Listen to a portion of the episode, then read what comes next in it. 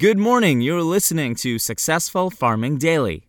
Get the latest commodity prices with Successful Farming Live, a new Alexa skill and Google action with tips from AGI.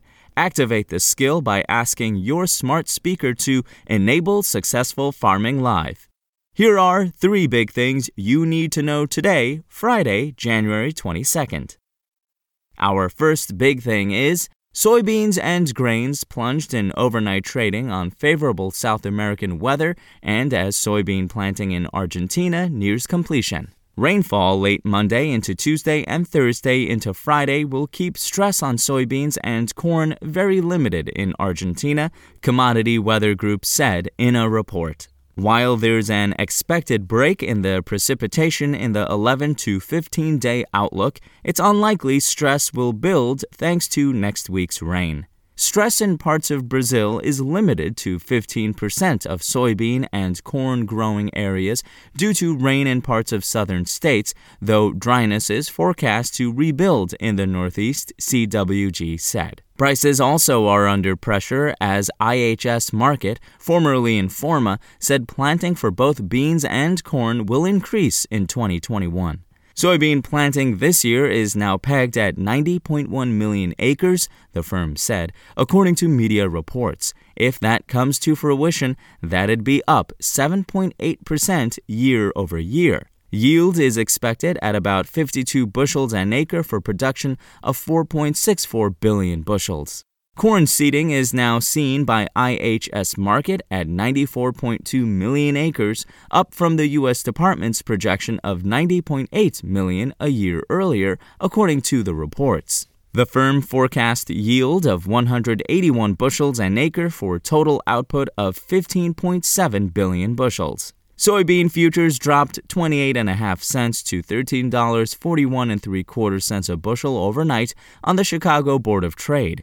Soy meal was down $8.10 to $430.10 a short ton, and soy oil lost 57 hundredths of a cent to 42.86 cents a pound. Corn for March delivery fell 9 cents to $5.15 and a quarter cents a bushel. Wheat futures for March delivery lost 16 cents to $6.44 and 3 quarter cents a bushel, while Kansas City futures declined 13 and a half cents to $6.22 and a quarter cents a bushel.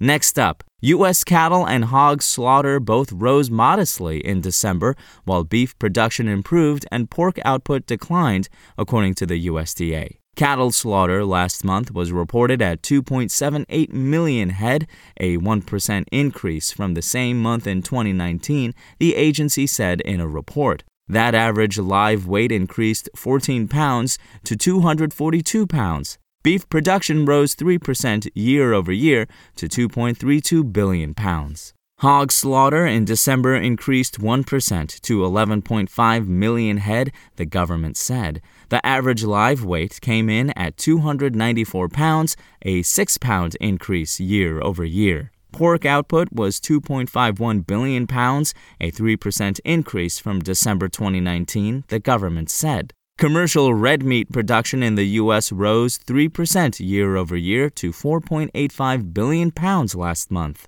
Red meat output in 2020 totaled 55.7 billion pounds, up 1% from previous year, the USDA said in its report. Beef production was down slightly from 2019, pork output was up 2%, veal processing fell 14%, and lamb and mutton production dropped 7%. The USDA also will release its weekly export sales report a day late due to the observance of Martin Luther King Jr. Day on Monday.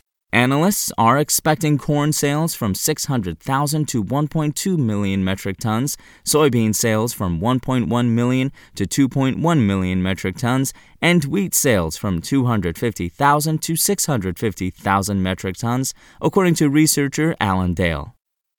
And finally, a winter weather advisory has been issued for parts of eastern South Dakota and southwestern Minnesota, according to the National Weather Service. From 2 to 5 inches of snow is expected starting overnight and lasting into Saturday evening, the NWS said in a report early this morning.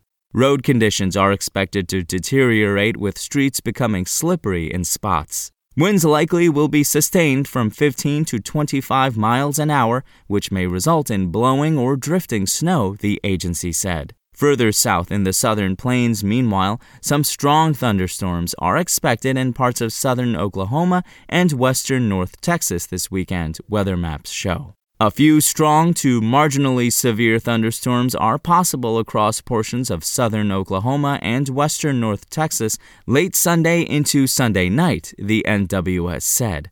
Hail up to the size of quarters is the main threat. Thanks for listening. Follow more news on agriculture.com.